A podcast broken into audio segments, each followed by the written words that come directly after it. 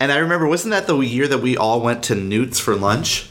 Yeah, I think I got the Marvin's. So our cook Marvin's secret blend of seasonings with cheddar cheese, hardwood smoked bacon, and tangy chipotle mayo make this burger in a word Marvy? Uh, what does that even mean? I get that Marvy could be their cook, but who's Dave? Because Dave has his own burger. Spicy and hot, jalapenos and garlic mixed right into the burger, grilled and topped with sweet and spicy smoked barbecue and ch- pepper cheese. Mmm. Yeah, and Todd. Todd has one as well. And Patty. Oh, that's just a patty melt. Sorry.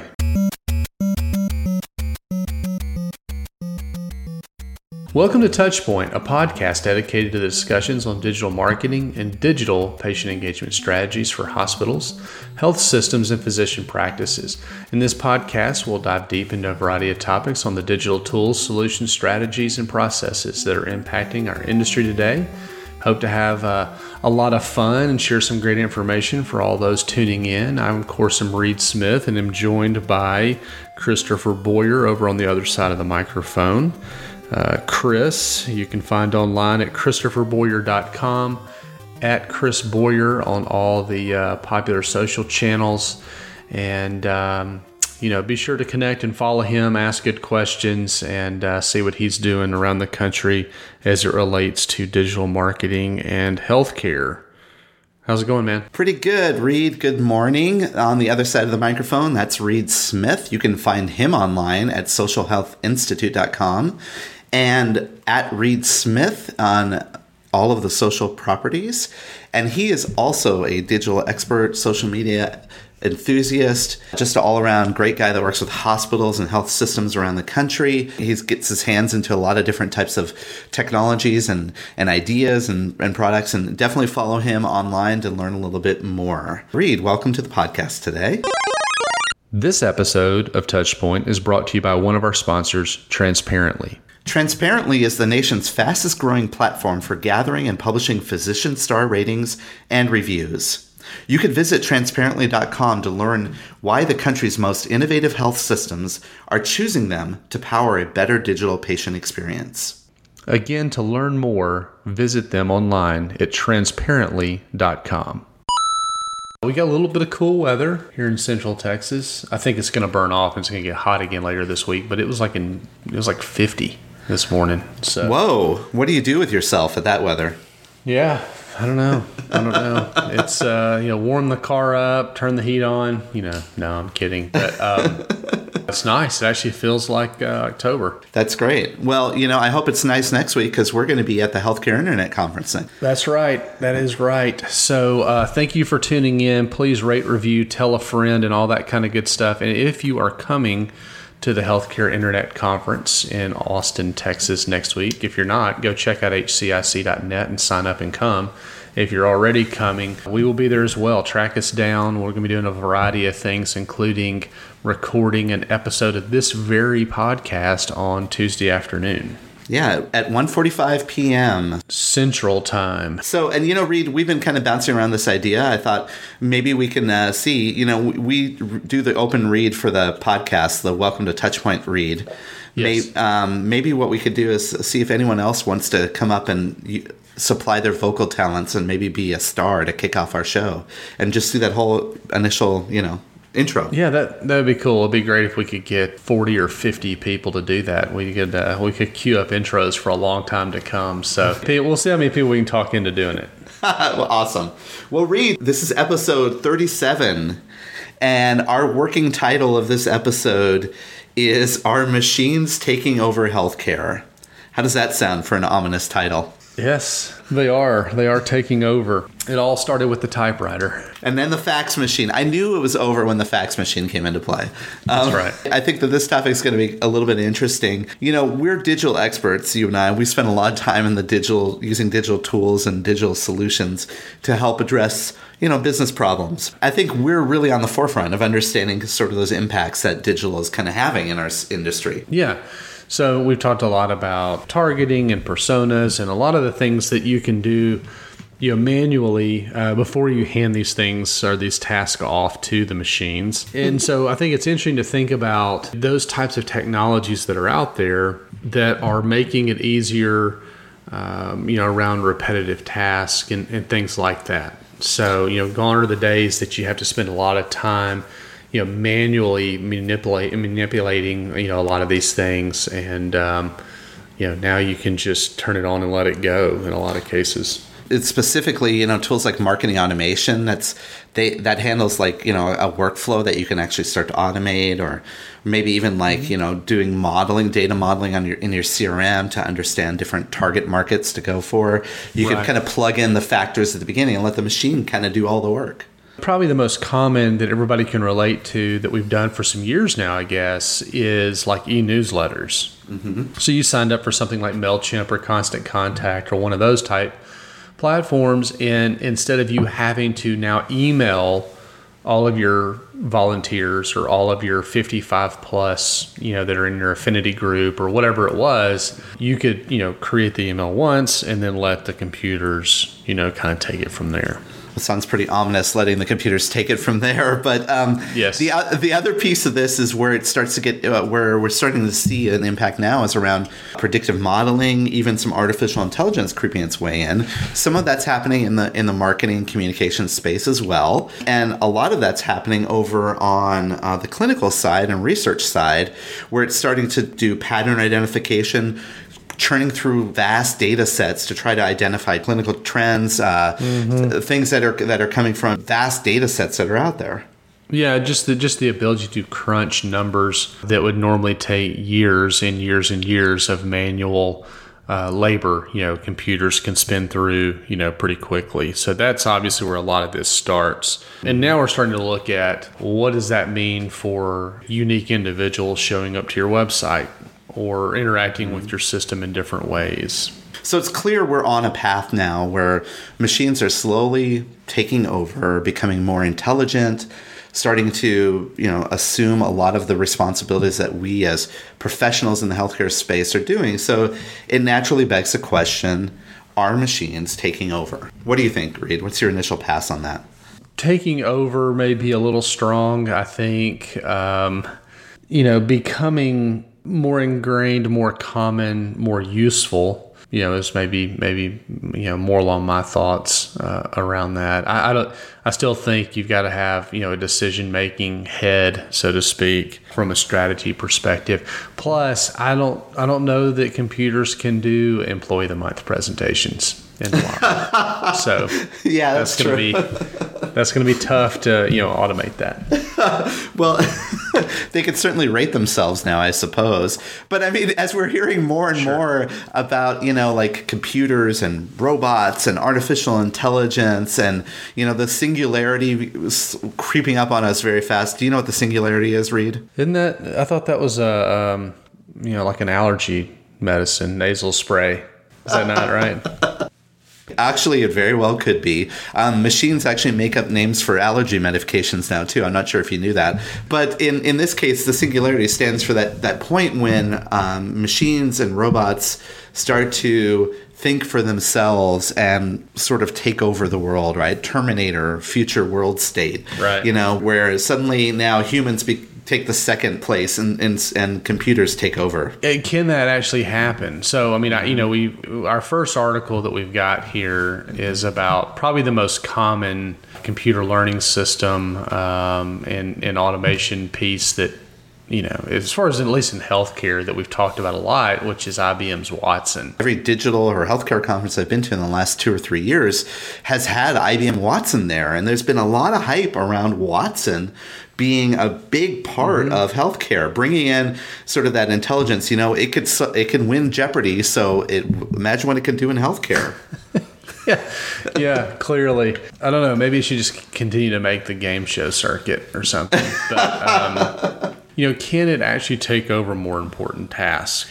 So there's been a lot of hype, obviously. Anytime a new kind of en- uh, entrant into the market like this, and particularly IBM's Watson, which had a lot of hype already, came into the market, that people have been paying attention to it and thinking, you know, this is going to be sort of the bellwether of the future state. Predictive modeling through IBM, it's going to come in and save the day. It's going to take away all of this, you know, massive data churning that data scientists have to do, and now make it make our tasks much more easier in healthcare. Well, not surprisingly, some um, you know it was reported this week that Watson has really failed to gain adoption in hospitals and really proven ineffective at recognizing various forms of cancer. Which was sort of like a blow to the IBM Watson PR team, if you think about it. Yeah, because now what? Yeah, exactly. Uh, it's like, oh, dang. Okay. Well, that didn't go well. Well, know, so, I guess we'll turn back to fax machines. yeah, yeah. Desktop computers. How's what does that do for everybody? you know, I mean, this was really, really touted to help. Uh, you know, not replace physicians, obviously, but help doctors make decisions in a more conclusive and you know solidified manner. That you know, especially around cancer, like we mentioned. I, I still think there's probably something there. I mean, there obviously is something there. We wouldn't have gotten to this point. So it's like you know, where do you go with it from from here? And, and two, I, you know, some of the things that are probably, I'm guessing that they're probably realizing is that you know, adoption in hospitals is going to be hard. You know, there there are those few out there that have the innovation centers and the learning labs and things like that that want to drive this type of technology. And then there's some, especially with the you know uh, the uncertainty around reimbursement and some of that kind of stuff. You know, trying a whole bunch of new stuff or pulling in new processes and things like that are, is probably not on the agenda. when we look at the the IBM Watson study is or case study I should say is is an interesting one because I think it fell down a little bit in that it was going after sort of those headlines and not mm-hmm. really trying to actually figure out the actual application. They were really trying to say, look, we could we can identify cancers, we can I, we can cure cancer. We're like, you know, we're going to be part of that SWAT team that's going to actually help cure cancer. And I think that was a little bit far reaching. You're right mm-hmm. that adoption takes a while in our space. But if you look at it, you know, more than 90% of hospitals now have electronic health record systems built in. And while, you know, there may be disparate, you know, there's one particular EMR that maybe owns a lot of the market, but those are still disparate systems. The point is, is that there's a lot of data out there and data management and data analysis is a messy and challenging project or, or task to do. So I think that there is an application here. I think there is too, but uh, don't we see this all the time though with other technologies like Google Glass, for Yeah. example? You know, people create something that nobody asked for, first off, and they try to lead down that path. And now, uh, granted, I mean, everybody makes the argument that, you know, when Henry Ford created the automobile, everybody just wanted a faster horse. You know, I mean, I get that, I understand. But then we try to, you know, retrofit you know a particular piece of technology back into healthcare you know and and sometimes the use case does not drive the you know needed investment and things like that relative to you know how how we're going to roll these things out and do they then become valuable or not You know what's interesting about what you just said, Reed? You said, you know, Henry Ford invented the automobile, right? He didn't invent the automobile, but he's associated with that because he actually invented a way to, to manufacture and mass produce, to actually introduce the automobile into our everyday Sure. life, right? Sure. And, right, right. and the same is true with like Edison and the light bulb. He didn't invent the mm-hmm. light bulb. He just invented a way to mass to, to actually make it more sustainable into our life. So I think that the same is true in healthcare with the, this machine learning, this predictive modeling. Is that IBM Watson kind of wanted came out of its the gates wanting to say we're going to solve this problem, and they may or may not be the one that actually is the the widespread adoption. They're certainly trying. There's other tools out there now too, though, uh, like Google's or Alphabet, right? Google's parent company, Alphabet, is using Google Brain. Um, UCSF is partnering with them to start to understand uh, some data, and that's being applied in like radiology specialties and other places. So we see a lot of other entrants, and I'm sure Facebook is going to be there, and Amazon's going to be there. Well, because they own all the data. So especially especially something like Amazon. You know, right now they're trying to determine where they're putting the corporate headquarters or whatever it is, and so there's the you know who's going to win the Amazon sweepstakes. But you know, of course, they've bought Whole Foods. Mm-hmm. So here pretty quickly they're going to have a lot of insights into what people are doing and where they're doing it and how often and all that kind of stuff. Not that they don't already, but you take people like Amazon, Facebook, even Google, you know, they're collecting all these data points that I think will then help drive down this path of automation, you know, understanding things, you know, more clearly, being, you know, predictive modeling, you know, all those types of things. And that'll be able to support some of this better. So I think you're right in the sense that, you know, no one knows. I say no one knows. I don't mean that literally, but people don't know who invented the car. So somebody's got to go charge out front and create enough evidence that then somebody else comes along and determines how, how does that actually make it into everybody's home. But you know that begs a question about um, what we hear a lot about, which is the artificial intelligence and the, the mm-hmm. computer being smart enough to start to calculate and understand you know how to to apply itself within this space and so i think that maybe we want to do a little bit of an aside here or not even an aside but just talk about sort of the smartness of computers how smart computers are and i found another article that we'll link to in our show notes uh, from Time Magazine that just was recently published that was actually called Are Computers Smarter Than Humans? So the short answer is yes.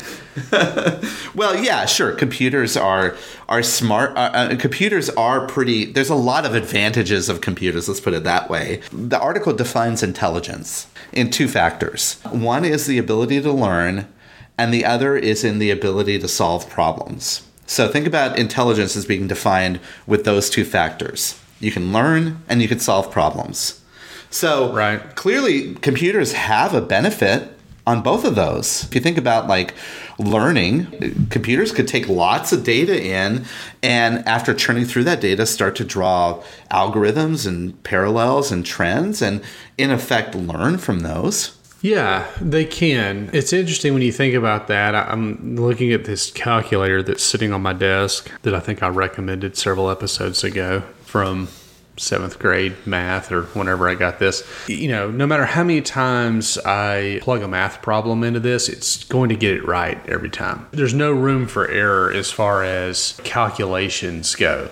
Mm-hmm. I think what you're talking about, what you've mentioned here from this particular article, is you know now computers have evolved from just taking data entry and bringing back a result is now the ability to actually learn and potentially learn faster because they can process so much data, you know, learn faster than humans. And they can run multiple different types of scenarios and actually test out hypothetical situations using actual data given large enough data sets to determine outcomes. And so in effect what they're doing is they're learning how to solve particular problems. So, for example, if they had enough data around DNA, uh, they can actually see that these certain DNA factors or contributors will lead to this particular type of outcome.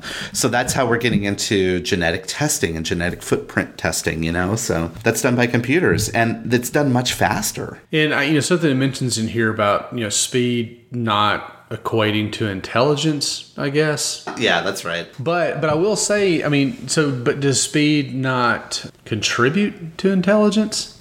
Because I mean, if computers are able to do so much more, so much faster, can they get to the finish line quicker? Right. Like I think we've already said they can, right? You know, depending mm-hmm. on what it is that you're talking about.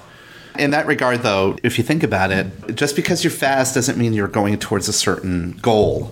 Speed is one thing, but you have to certainly put some focus on what you're trying to accomplish, and you have to make sure your goal is actually something that's going to be attainable. I assume that computers can pull in billions of records of information and process it, but if they don't have any direction or any purpose or anything around that, it's not going to actually solve any particular goals, or it might come out with a solution that is unattainable in the real world. True. So speed is not true intelligence, right? Right. And so what we're seeing is that humans still lead the charge, uh, you know, as far as general intelligence goes. But most importantly, at least in my mind, maybe, is creativity and and common sense. You know, contextual knowledge of what's happening around you. You know, I think plays a big role, and we use it all day long. You know, every day, obviously, in in our lives, but I think creativity is one of those things that's you know commonly overlooked. Uh, whether it's creative problem solving or more creativity in the traditional sense uh, of the word. So I, I sense your a little spark of philosophical insight there, Reed, from you. It's like you're saying that the human condition is such that we're more creative. I mean, after all, we created the computers, right? We created these problem solving machines. Aren't we naturally then smarter than the computer? Yeah, are we? I don't know that I am, but because can you set a computer on a path where ultimately it then surpasses you? We've heard about Google. Was it Google or, or was it Facebook? Or, no, it was Google's. Google's artificial intelligence that started developing its own language because it was more efficient. So, and it worried the programmers so much that they had to shut it down. That's frightening. I think that there's a lot of things. If you think about us as humans, we have multiple senses at work that allow us to intelligently interpret the world, the world that we're in, and in particular, the world of healthcare and the industry of healthcare delivery. So, doctors, nurses, data scientists, digital marketers, I think we all have the ability to utilize all of these senses to kind of provide some insight. But what's interesting is there, you know, there's been some advances with AI, and maybe we should talk about some of those um, advanced, very rapid advances in the last five or six years. The first one is around being able to interpret visual clues. Yeah, so I think that that particular piece is super interesting in the sense that you know, it was so reliant on us inputting certain things, right? To actually be able to turn around and give you results. Mm-hmm. You know, AI, I think, has developed to a place now where it can start reading between the lines. I think did we see some of this relative to search engines early on where you know you could spell things wrong and it would still return the correct results like it it was making an interpretation about what you meant. You know, now with you know visual cues you know we're getting even even closer. So if you look at things like oh, have you done? I'm sure you've done. I'm sure other people listening have done like Google image searches. Mm-hmm, you know where you mm-hmm. can just drop in the picture and it gives you like you know here are other things like that or here's everywhere this one resided. I think that's really fascinating. You know, just to kind of figure out where you know where things come from, what it looks like and the ability to interpret you know a visual piece of data. You know what else i'm seeing recently is that you search for an image and it says here are images that are related to the original image that you searched for. Right. And that kind of blows my mind a little bit because it's taking a variety of different visual clues and putting together maybe an algorithm or a filter and then mm-hmm. finding other images that match that search and pulling that up. A friend of mine, we we actually trade images back and forth that way um, through text. He sends a picture of himself, and I put his selfie into the Google search and pull up like you know a, a related image. It's kind of a funny little game, but the point is, Google is trying to do is draw parallels with the visual image, and that's really working in a huge way. There are pathologists that are now using that capability to start to detect breast, mm. prostate, mm. other cancers. And they're actually using this Google search tool or this Google algorithm to try to develop ties between different types of charts and readings, of course. You need a lot of readings to get to that. But still, I mean, I think that's an interesting use of uh, visual clues. Yeah, and I think a lot of this relates, you know, because they do have the ability to adapt and learn.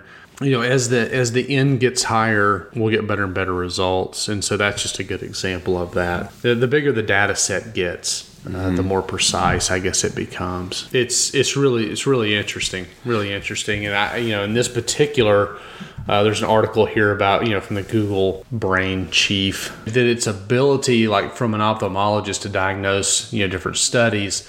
But anyway, it goes down and talks about the fact that it's frightening that that natural AI that it's you know been able to create and and gone down, you know, to a certain level of accuracy that I guess previously, you know, only humans would have been able to tell. Like in this case, you're talking about the difference between a dog or, or a cat mm-hmm. in, in, this particular case. So, well, so that's one sense, right? The visual sense where computers are becoming more advanced. I could see it even overcoming humans. I wear glasses, right? So my eyesight's a little bit failing, and I, I, I really appreciate that. And I could see that, um, you know, for computers to be able to identify that at such a smaller level. We'd like to take a minute to thank one of our sponsors, our good friends over at Binary Fountain.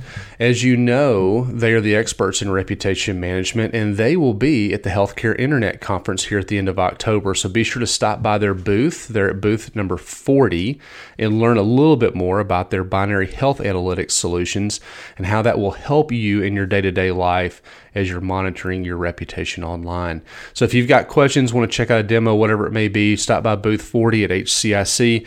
And as a bonus, you may be able to win a pair of Apple AirPods by just stopping by. Tell them we said hi. What, let's talk about another one. Let's talk about sort of the natural language processing that's forming, Yeah. how computers are starting to understand human language.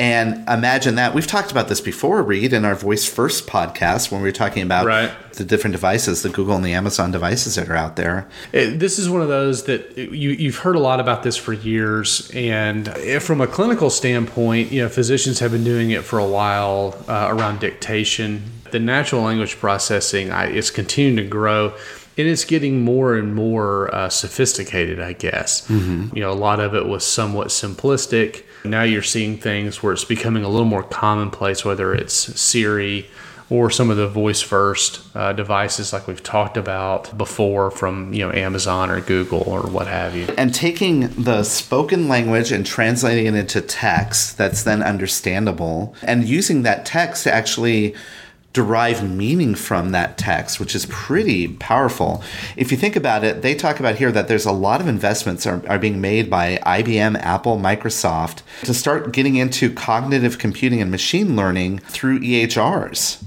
now we've we mentioned that before in an episode, right? Why doesn't uh, Epic have its own voice first technology? Well, it looks like there are a lot of EHR vendors that are spending time trying to get that cross between the natural spoken language and the written language into one particular data set, so to speak. I, again, I think it's going to take a lot of these folks combining data sets, combining learnings to get us somewhere that's usable and so maybe that is an amazon or you know google that ultimately are going to get to a place where and, think about what this only does for things like uh, telemedicine the ability to serve underserved areas I suddenly go to the fact that, you know, in Japan, they have these computer generated personas that are being built now that actually sing songs and become pop stars in Japan, right? And they're all computer based and they're singing songs that computers have created. I, I'm not sure if you heard of this, but I mean, it's just really odd, right? There's also other applications which we won't go to today on the podcast. But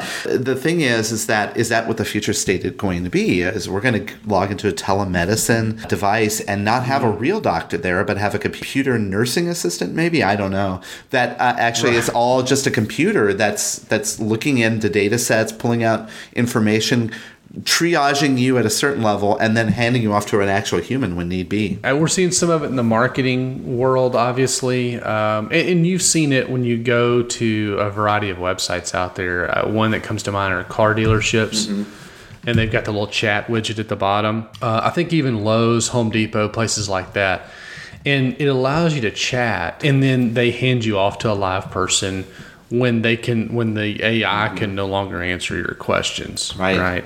Piedmont Healthcare in Atlanta, our friend Matt Gove over there, uh, just recently launched with a new product called Guide from our friends over at Transparently, uh, where it's doing something very similar. So across his site, he has a different chat, AI driven chat widget that will answer a lot of questions to get people going where they need to go based on their activities on the site and things like that. And then again, hand off to the call center or hand off to a nurse navigator or whatever it is if it's something that, that the AI cannot do, like if you need help paying your bill, for example. Those are great use cases and those seem, you know, relatively benign in terms of if we think about the singularity in healthcare, it's not happening that quickly. What I, I see as a general trend is as computers are being developed and, and advancing and artificial intelligence is advancing, I see them advancing along all the different type of sensory inputs that humans have. So we got a visual, we got the oral, the audio, we got speaking, mm. being able to speak back. There's a lot of different if you look at all the five senses, we're starting to, to develop computer capabilities around all five senses.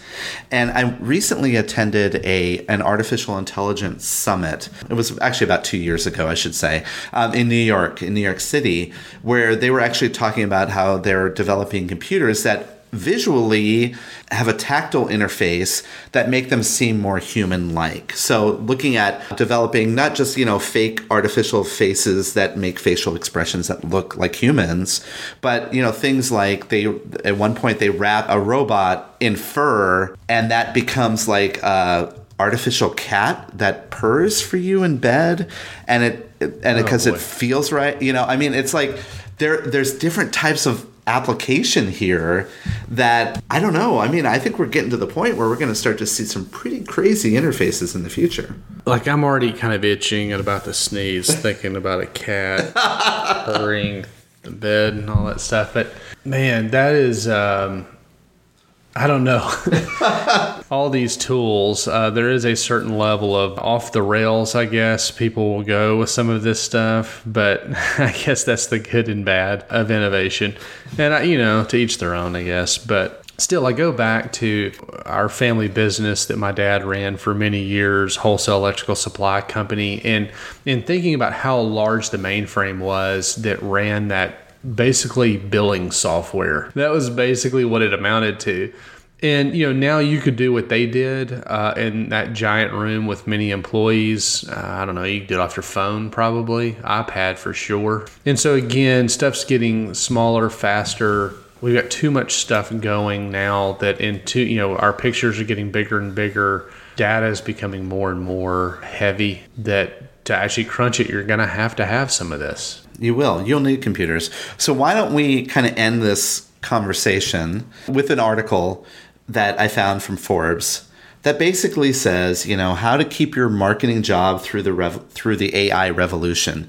And the reason why I want to end with this article because it really gives a good positive perspective on the fact that artificial intelligence and computers and robots and all of this other stuff, there's actually a, a significant role for us as humans to interface with these tools. Okay, so the first thing that they brought up is that there is still going to be a need, even if you have these smart robots and this artificial intelligence and all the being able to crunch data sets, whatever, we still need to become self-learners. What what that means is is this technology is relatively new. And the application is not yet clearly defined. I mean, we could see some obvious use cases, but really sure. a lot of the technology in the future that we're going to be using, we haven't even thought about it using in that way. So becoming self-learners, starting to understand and embrace these new technologies, not be afraid of them, and figure out how they can fit in the current state to solve current problems, but also in the future state. Where is the future going to be? And from our perspective, to also identify how much time do we invest in in these new technologies, and how much of this is maybe we should wait and see and let someone else solve it before we get there. You know, that's a really great example of uh, no matter how smart they get, you, you still have to set the pace, set the strategy, set the direction and it also goes into talking about, you know, while, you know, more and more of these computers will be problem solving, we still need to be identifying the problems to be solved. I mean, the computers can do a little bit of that, I guess. But again, it's more about setting strategy, setting direction, because the computer doesn't care what you do or do not accomplish. It doesn't have feelings. It's not like, oh, man, wish you would have gotten that sorted out you know so you have to you know you've got to send you know down a path and you know identify what problems or areas of, of emphasis need to be focused on the computers may not have feelings yet right they're working on that mm-hmm. as well but mm-hmm. still the the other part of that is is while you're identifying where the problems are to solve, it's also there may be new ways to solve problems from the data and the work that computers are being done. So we also have to become better computational thinkers, better analysts of the data. Now that we have all this data and we have the powerful ability to sort through this data, how can we use this? And apply it to drive insight for future problem solving, right? So, how do the the oncologists utilize all of this great data that IBM Watson is currently doing and find a real applicable way to to use it in healthcare to help fight cancer. And then we mentioned this earlier, but you know, creativity. We need to rely on our creativity to really differentiate ourselves from uh, everybody else because at some point in time, computers will level the playing field to some degree relative to what computers can do. Mm-hmm. So everybody now has a smartphone. So you don't have a smartphone and everybody else has a flip phone, mm-hmm. you know, anymore. So at some point, you know, the playing field gets leveled. And so we've got to continue to, you know, lean into our creativity to determine, you know, where to go next, what to do, how to do it differently uh, how to you know rely on what we're receiving to really take us uh, in those new directions that uh, maybe other people haven't thought of yet. That open-minded thinkingness is going to be very important for us, you know, into the future. These are tools that are just tools in a in a greater toolkit. We're using these tools to help with healthcare. And so how do we use these tools for the good? How do we use these tools to drive our business problems, to solve our communication challenges or our clinical challenges or whatever they may be in an open-minded way? How do we put these pieces together? So ultimately, I think you know we talk a lot about computers, a lot about automation, analysis, data, you know, stuff that that to some degree is relatively cold. And for a lot of use cases, it works really well. If you're wanting to pay your bill and it's pretty straightforward, that's great. I don't need to talk to anybody. But we've got to make sure we're we're making sure that that these experiences become more and more human. People still want to deal with people. They want to have empathy. You know, computers cannot provide empathy. And so, you know, we've got to still make sure that we understand that we're still working in healthcare. And while technology helps advance that, you know, we're still people dealing with people. Hey, Chris, before we go too much further, jump into this next segment of the podcast, I did want to uh, mention and thank uh, one of our sponsors, Influence Health. Uh, you know, they've got a consumer experience platform that, that covers several things. And correct me if I'm wrong, but we've we've talked about content management systems on this podcast. Yeah, we did. What about CRMs? Mm-hmm. Yeah, we covered CRMs for sure. And then obviously each and every week we talk about digital marketing. So digital marketing systems, uh, you know, in one way, shape, or form have probably been covered, right? That's right, digital marketing systems, and I would say that we even talk about it in a way of uh, that overall digital consumer experience. Well, there you go. I, you know, I would I would recommend for anybody interested in one of those topics uh, or anything else. They've also got some complimentary solutions on their website. But but head over to their website, take a look at what they've got and what they're offering relative to CMS, CRM, digital marketing systems, kind of how all that is woven together in what they call their consumer experience platform. Find your way over to influencehealth.com. Touch point touch counterpoint. There are two sides to every story. Ready, fight! All right, Reed, we've been talking about computers taking over healthcare, and we've touched on this in our earlier conversation, and I think we need to hit this point straight on the head. The question that we are going to debate today is a big question. Can computers be created that will eventually be smarter than humans? There's no chance that they surpass humans. Not possible. Do you want to explain why, or do you want me to jump in right away with the counter argument? No, I do not want to explain. no, um, Well, I think in the simple, the shortest answer is is that we created computers, therefore we're smarter. Okay, so but as I mentioned to you before, that even in real life, Google has an algorithm that their artificial intelligence started to create its own language in order to process and solve computer language faster and better than humans.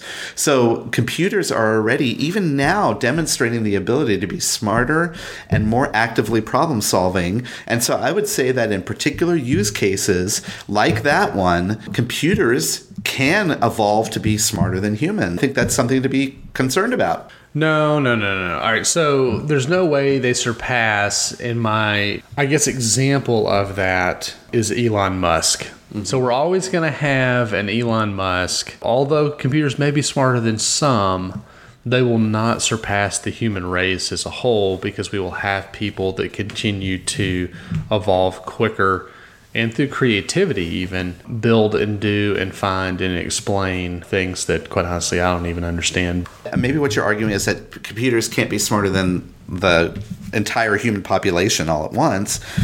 But I would argue that computers right now that we're using are smarter than you and I. And there are ways in which computers are actually often aiding, if not helping us to interpret and appreciate life a lot better than we are. And so, by that point, from an individualistic perspective, computers are smarter than you or me. And so, therefore, it's just a slippery slope. They're going to eventually take over everything. I feel like this is maybe too far into movies that we've seen. I still don't think this is the case. Like, can't we just unplug it? well, okay. yeah. So, uh, but I mean, I think okay, yes, we we I, I still think you know I liken this to maybe like the CEO of an organization, right? So the CEO of an organization is not maybe as smart in marketing as the vice president of marketing or the chief marketing officer or the director of marketing, whoever it is. Um, but that does not mean that that person is smarter than the CEO. It just means they're deeper in one piece of subject matter. So if we're setting these computers down a path and they become smarter and smarter, that's fine. But it does not mean that they're smarter than we are. It just means they're processing data faster. So, in, in, this particular example, you're suggesting that the computer is the employee. I would say that arguably, in some cases, the computer can be the CEO. Think about the way that Facebook is manipulating its users, and I use that word strongly, but manipulating its users to believe certain ways, to have certain moods, to have certain emotions. I mean, they've proved this. Um, and I'm not saying they're using it for evil, but I mean, the computer algorithms themselves can start to control the way people people think, feel, react.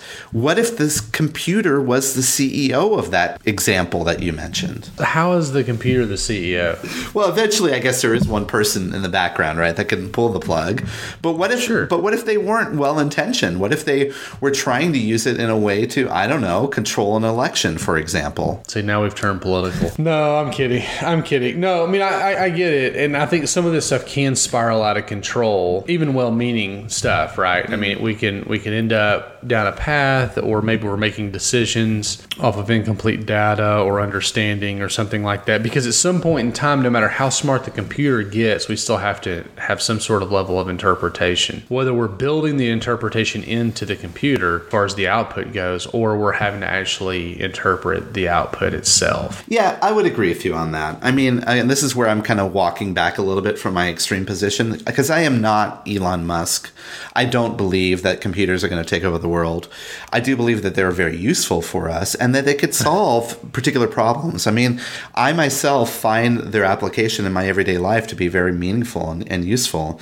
I also sometimes think back to when I was a child and I didn't have a computer and I didn't have a smartphone. How the heck did I even get along in life? Because sometimes I feel like if I didn't have my phone, I would not know what to do. Oh, absolutely. And and that's what's funny now is I, I think about like the when, when I was working at the hospital, the CEO's assistant had been there since the hospital had opened, like in the late 60s, right? And so to listen to her talk about life before computers was very odd because you obviously could not run the hospital the hospital could not function without computers, even desktop computers. I mean, how would people communicate? People would have to actually stand up and like walk down the hall. And we've evolved to a place that, you know, computers have to be there. Like we can't go backwards at this point. So if we don't continue to move forward, it's going to atrophy at some point. We need to. We can't not embrace these tools.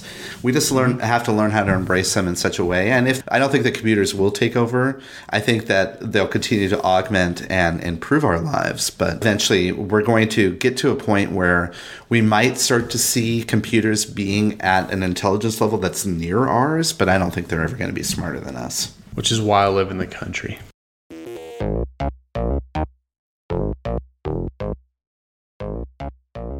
All right, welcome back to the Ask the Expert section of our podcast. Today, I am pleased to be talking with a, a gentleman that I met oh, I would say about a, maybe a little over a month ago when I was at the Content Marketing World Cleveland Clinic Health Summit, and I saw him present and I was very impressed. I will uh, let him introduce himself, but I want to welcome to the show today uh, Nathan David from the Cleveland Clinic. Nathan, welcome. Thank you for having me, Chris. So, my name is Nathan David, as you said. I work at Cleveland Clinic. My role is digital marketing manager. I specifically am in charge of lead generation, search engine optimization, and web analytics for Cleveland Clinic. And my previous background was at agencies, both small and large. Um, my first job was at a company called Rosetta, um, which was later acquired by Razorfish. And most recently, I came in house and started doing in house marketing for Cleveland Clinic about two and a half years ago. Well, the presentation that I saw, Nathan, from you was pretty impressive. It was about some of the SEO strategies that you're doing. It, it, it impressed me so much. I, I, reached out to you after you spoke and I said, you know, I want to talk to you and maybe uh, convince you to be part of the podcast. So thank you for joining today. Tell people a little bit about what we're going to be talking about today. Specifically, what I wanted to talk uh, about today with you and with everyone is machine learning and how it's impacting healthcare marketing, especially patient acquisition. So, machine learning is something that's a buzzword, definitely hearing more and more about it. And I've been doing a lot of research over the last several months about what it really means for Cleveland Clinic and what it means for me as a healthcare marketer. I'd love to share what I've found out so far and then hopefully and start more conversations about how people are using machine learning and how they're using it to more effectively acquire patients. So when you say machine learning, that has so many different connotations. And you know my mind goes to one thing you know that the machine is learning and ultimately taking over and doing all the processing and all the thoughts around that. But start by telling us a little bit of your definition of how you see machine learning. What is it? So from everything that i've learned over my time in marketing machine learning really started under the umbrella of AI, so artificial intelligence, and machine learning is a subcategory under that umbrella. Specifically, is very effective when you have a large amount of inputs or signals and you have a specific goal in mind. So, um, the reason why I l- want to talk about patient acquisition in machine learning is you have tons of different signals and attributes or dimensions for each one of your potential patients and um, a very clear goal in mind of driving that potential patient to your facility. Machine learning for me is really not just that calculation, but the human interfacing with the machine in order to input goals, and then the machine learning doing the heavy lifting of calculations and discovering those uh, patterns that are really unseen by the human. Tell us a little bit about how you see the machine learning being applied in patient acquisition. Give us a framework for us to understand that. You can't just jump from zero to 100 and um, turn on machine learning and it start to drive results for your organization. Really, the foundation of what you need First is a robust lead generation program. Many hospitals and health systems are embracing what I'd call lead generation, where you have some sort of um, way to capture leads on your website, whether it be an appointment request form or some sort of health assessment or form to download some premium content. If you have that in place, machine learning actually exists through some of the different platforms that most people are using to drive conversions for those different lead generation points. Machine learning could um, be overlaid with a multitude of different services, including AdWords, Facebook advertising, some display advertising networks as well. And it can be really used to make those channels work more efficiently for you and for you to really see improvements in cost per acquisitions when you're looking at acquiring leads that would convert into patients. It's like a uh, setting that you could set up in Facebook or through Google Ads. So, a lot of times, machine learning is so abstract, and people think of it as something that's distant in the future, something that you would have to have, you know, five computer scientists on staff to figure out how to build an internal machine learning process. But actually, there's machine learning embedded into those different advertising platforms Google, Facebook, um, AdWords. The specific platforms, they don't call it machine learning. Um, they call it automated bidding in most cases. But if you do research on their automated bidding services, um, they say that the foundation of that automated bidding is machine learning.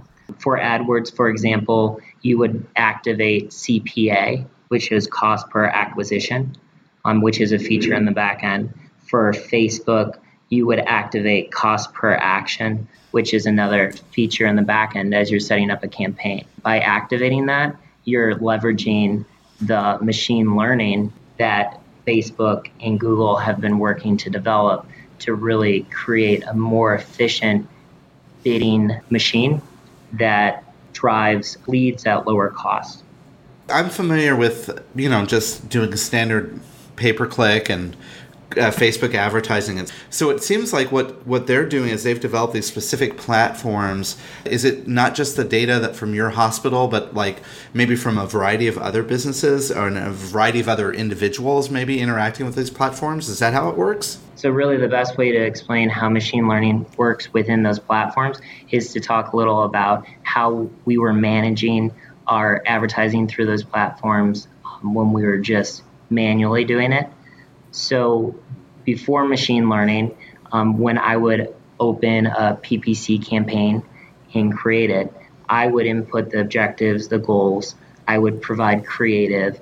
I would also set values for how much I was willing to bid. And potentially, I would put in some bid rules to adjust those bids based on the device someone's using, some demographics about that individual, or the category that that individual was interested in. So those were all proxies, and there were hundreds of different combinations. So a PPC marketer was very valuable to try to identify what was the combination that drove the most valuable leads for the organization. Well, now we have thousands of signals available to us um, just because there's such a plethora of different data that's being collected by these different organizations. So for Google, there's no way for one human to process all the different signal combinations. That would be, you know, over 100 million different combinations and patterns to look at to try to figure out and mine what was the most um, effective signals that indicate that someone would convert into a patient. So, what the machine learning does is the human inputs the objectives, and the machine then identifies the patterns and uses your own data based on historically how people have converted to determine um, what are the most profitable patterns and then it adjusts bids accordingly so that you can get those leads at most desirable or effective and efficient costs. It's very interesting. I see this as being a powerful tool. that has a lot of uh, application. But how are you specifically using it at the Cleveland Clinic right now? We are in the process, since this is something that is newer, of rolling it out and embedding it in our various campaigns. Specifically for paid search, we've done a series of tests that have validated the effectiveness of using that machine learning automated bidding, that cost per acquisition. And we did a 50 50 split test of having 50% of the traffic managed by our PPC manager and 50% of the bid for those traffic being managed by the machine learning. And what we saw was either no radical or significant change between the two. And then in one of the scenarios, an increase in efficiency in terms of the cost per lead going down. So when you look at that side by side, using machine learning, we don't have to waste agency time on managing the campaigns and managing the bids, we can leverage that incremental time saved on them focusing on strategy Um, so the machine learning netting about the same results as human managing those bids is really a net gain because we can reinvest those hours. My mind is going to the fact that maybe in the future, it sounds to me like the machines might become so smart that they can replace humans altogether in this whole process. Is that where you see this potentially going? We will always need humans to input objectives and goals, as well as in most cases, we'll need people to create creative and brand messaging. So the human inputs aren't going away. I feel the real call to action for healthcare marketers and for all marketers in general is to become more strategic since machine learning allows you to get out of the weeds of the daily mundane management of things like bidding then you have more hours in your day to spend thinking about how you leverage these really powerful tools. I'm in. It sounds to me very interesting, but you know, many of our listeners maybe are not at the point where you're at, where you're kind of experimenting with this. If hospitals were starting to look at this as potentially being something they could do to amplify or augment their uh, their existing digital advertising approaches. What are some tips that you can give them from what you've learned? I think the best thing that anyone can do is to experiment. So if you take a fraction of the your paid investment, whether it be in display, in social, or in paid search, and invest it in something that incorporates machine learning, even if that mm-hmm. turns out and nets to be not as effective and efficient, you at least have learned something that you can bring back to your organization. That's really been the catalyst for us actually we went into our machine learning experiment with the very strong hypothesis that we thought it would be less effective than the human manually managing those bids and the data proved us wrong. So i think it's important to test to iterate and not to be be afraid to change some of the ways that you're going to market with these different channels because if you don't um, just like with anything in digital, you'll miss out and potentially fall behind. We mentioned patient acquisition. What are some other strategies that you could utilize machine learning to to support? Oh wow, there are tons of possibilities for machine learning, and patient acquisition is a lower hanging fruit just because of the nature of those paid channels being so data driven already some of the examples that I've seen that I thought could be super powerful, especially for some of the opportunities I guess we have at Cleveland Clinic. There's different machine learning softwares that can identify and categorize content. So you could feed into this machine learning program all your content and get back content tags or categories recommended based on what is roughly related. And that could be very powerful in freeing up people's time that's spent categorizing content, recategorizing content every time we come up with a new category or tag that we want to add to the multitude of different articles that we've written over time. Another large opportunity that is actually already available through several um, app advertising services is you can use machine learning to promote app installs as well as app engagement. And so when I'm talking about an app, I mean an iOS or an Android app on your phone.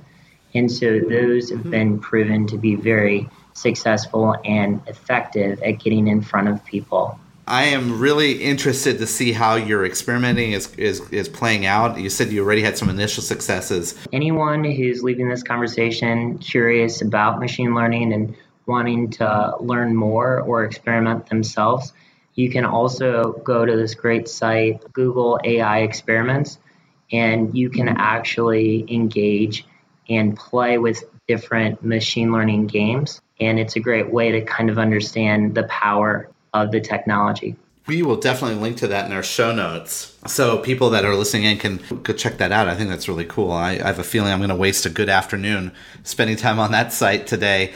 Nathan, you know, I think that uh, a lot of times people, when they're listening in, they want to maybe learn more or, or hear or learn or reach out to you somehow online. Yes. so the best way for someone to contact me would be through Twitter, and my handle is at Nathan P David P as in Paul this has been great, very interesting, and I think that you know you, you really sparked uh, some ideas and thoughts in my head, and I, I, imagine a lot of our listeners are, are listening in too. Thanks so much for sharing some of your time today, Nathan. Really appreciate yep, it. No problem. Thank you so much for having me.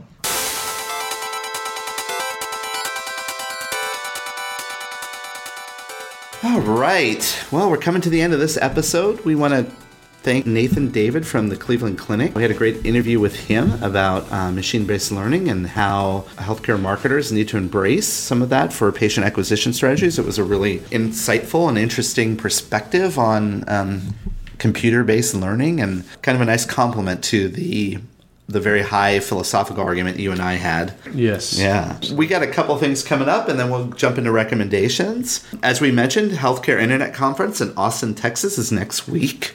And we're going to be there in many different capacities. We're going to be, you know, quite prevalent throughout the event. We'll be at a couple of the networking events at night. I think the most important thing is for people listening in, if on Tuesday, October 25th at 145, uh, come seek us out because we're going to do a live recording of this podcast. In fact, next week's podcast is going to be the live recording that we do next Tuesday. So uh, come find us. Yeah, if you can't find us, you're not looking hard enough. I will also the following week be in Jackson, Mississippi, or more precisely, Madison, Mississippi, the suburb of Jackson, at the Mississippi Hospital Association, are speaking at their uh, annual meeting of all their marketing and PR folks. And so you talk about the digital state of hospitals in Mississippi. So I've been doing some surveys and interviews of hospitals around the state of Mississippi and going to uh, share those findings. So will be good stuff. If you happen to be listening and in Mississippi or come to that conference, be sure to say hi. Would love to uh, love to meet you. And then not two weeks later, you and I are going to be both doing a webinar series for the Mayo Clinic, their Center for Social Media, on podcasting and the application of podcasting in healthcare. And for many of us listeners may be wondering, it's about time you guys get to it since you've been doing it for a while. Yes. We're going to be also repurposing that conversation into a podcast episode shortly thereafter. So if you want to you want to hear live and ask questions, you just got to go out to socialmedia.mayoclinic.org if you're part of the Mayo Clinic social media network. If you're not, you can actually learn how to sign up and register for that and hear you and I talk because apparently if you're listening listen to this podcast, you like hearing you and I talk, right, Reed? yeah, so come listen to more of us talking.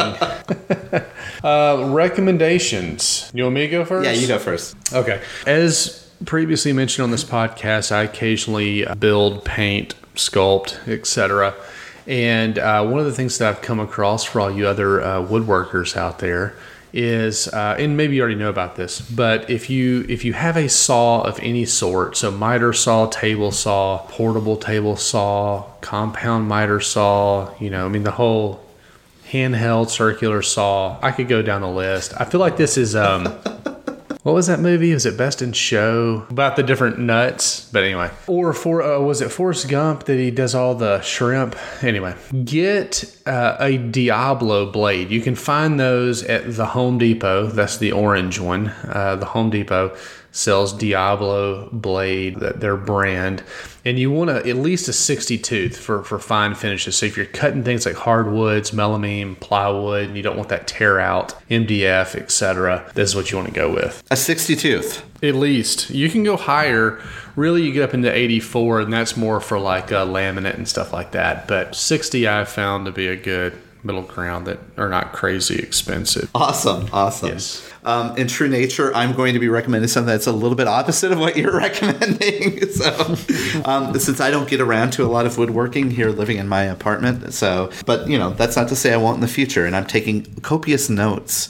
Again, I, yes. I, I, think you should release a podcast called Reed's Old House or something like that so you can uh, teach people about how to do these things. Okay, but mine is going to be around Facebook reviews. We are now, uh, uh, everything it seems like the last year has been related to the wedding event that we had a couple weeks ago. Yesterday, we spent time, my wife and I, we spent time in a coffee shop. We sat down and we decided we are going to reward all of our vendors that we've worked with that have done a good job with uh, good online reviews across all the multiple different platforms. When we're talking about Google, Yelp, Facebook, you know, and even like the Knot and Wedding Wire and others like that. Because we realize an online reputation is important for any industry, for any business, right? We went through and we wrote reviews. And one thing I was able to do while doing that, I couldn't help but kind of judge the different reviewing systems and see which ones are more applicable, which ones are more easier to do, etc. I really came to enjoy the way Facebook does reviews because it's very, very simple. It's you just apply a star rating and then you can put some information in and then you can add some additional information, including pictures, and it actually recommends that you add pictures, etc. The review process itself was very easy, almost as easy as as uh, Yelp, but Yelp asks all this additional information, which is useful for restaurants, mm-hmm. etc. Google is a little bit more, you know, uh, a little bit more clunky, I would say. With the review system for Facebook was really good and dead on, but moreover, what I found is tracking it is that every vendor that we reviewed actually was able to interact and respond back to us and say, Thank you for the great review. They got back to us right away. Some of them uh, instigated further conversation. You know, they said, We hope you had a great time. The, the point is, is that it had immediate impact or return to the business on a Sunday afternoon, no less. It was just overall really a good experience. Very cool. So, all those out there, make sure you have Facebook reviews turned on so people can give them to you. Mm-hmm. Good stuff. Good good conversation today. Something a little bit different, and uh, could probably do another one of these with more smarter people soon. Maybe computers. Yes. Yeah, we just have computers do the podcast from here on out. Awesome. Well, uh, be sure to rate, review us, subscribe on iTunes, tell a friend. We certainly appreciate all the support uh, we've received over the last 30, now 37 episodes. And anything you would like us to cover, be sure to reach out and ask. Certainly appreciate it.